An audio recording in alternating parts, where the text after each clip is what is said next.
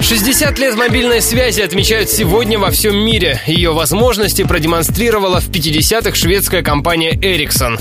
Первый сотовый телефон тогда весил 40 килограммов. Устройство ставили в багажник автомобиля, телефонную трубку крепили к переднему креслу. Питание осуществлялось от автомобильных аккумуляторов, а набор посредством дискового механизма. Годом позже советский инженер Леонид Куприянович показал свою трехкилограммовую версию мобильника ЛК-1. Его антенна позволяла устанавливать связь в пределах 20-30 километров от базовой станции. Изобретение не вызвало особого интереса у советских чиновников, и Куприянович забросил эксперименты. По случаю круглой даты мы попросили вспомнить свой первый мобильник руководителей ростовских операторов связи.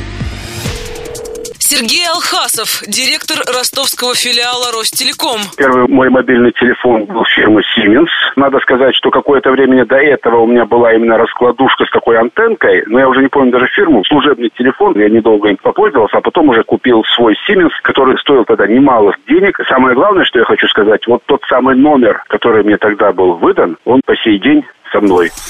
Алексей Барков, руководитель ростовского регионального отделения Кавказского филиала «Мегафон». Первая телефонная трубка у меня была Motorola M75. У нее был двухстрочный светодиодный экран. Тогда это была одна из самых крутых трубок, потому что у этого телефона антенка могла завязываться в узелок. Он был весь такой прямо очень надежный, хорошо работал. По нему проехала машина, и я помню точно, что он выжил. Отстегнулась только батарея.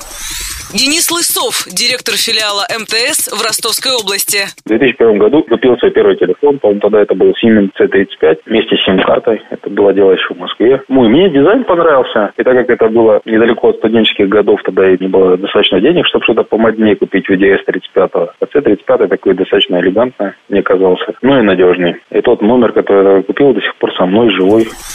Вячеслав Самойлов, коммерческий директор Южного и Северокавказского региона компании «Вымпелком», бренд «Билайн». Мой мобильный телефон первый был Motorola T180. Было это лет, наверное, 15 назад. Это была на тот момент топовая модель. Представляла из себя такой кирпичик небольшого размера, торчащий антенной, монохромный дисплей, четыре строчки. Но уже на тот момент на нем была подсветка.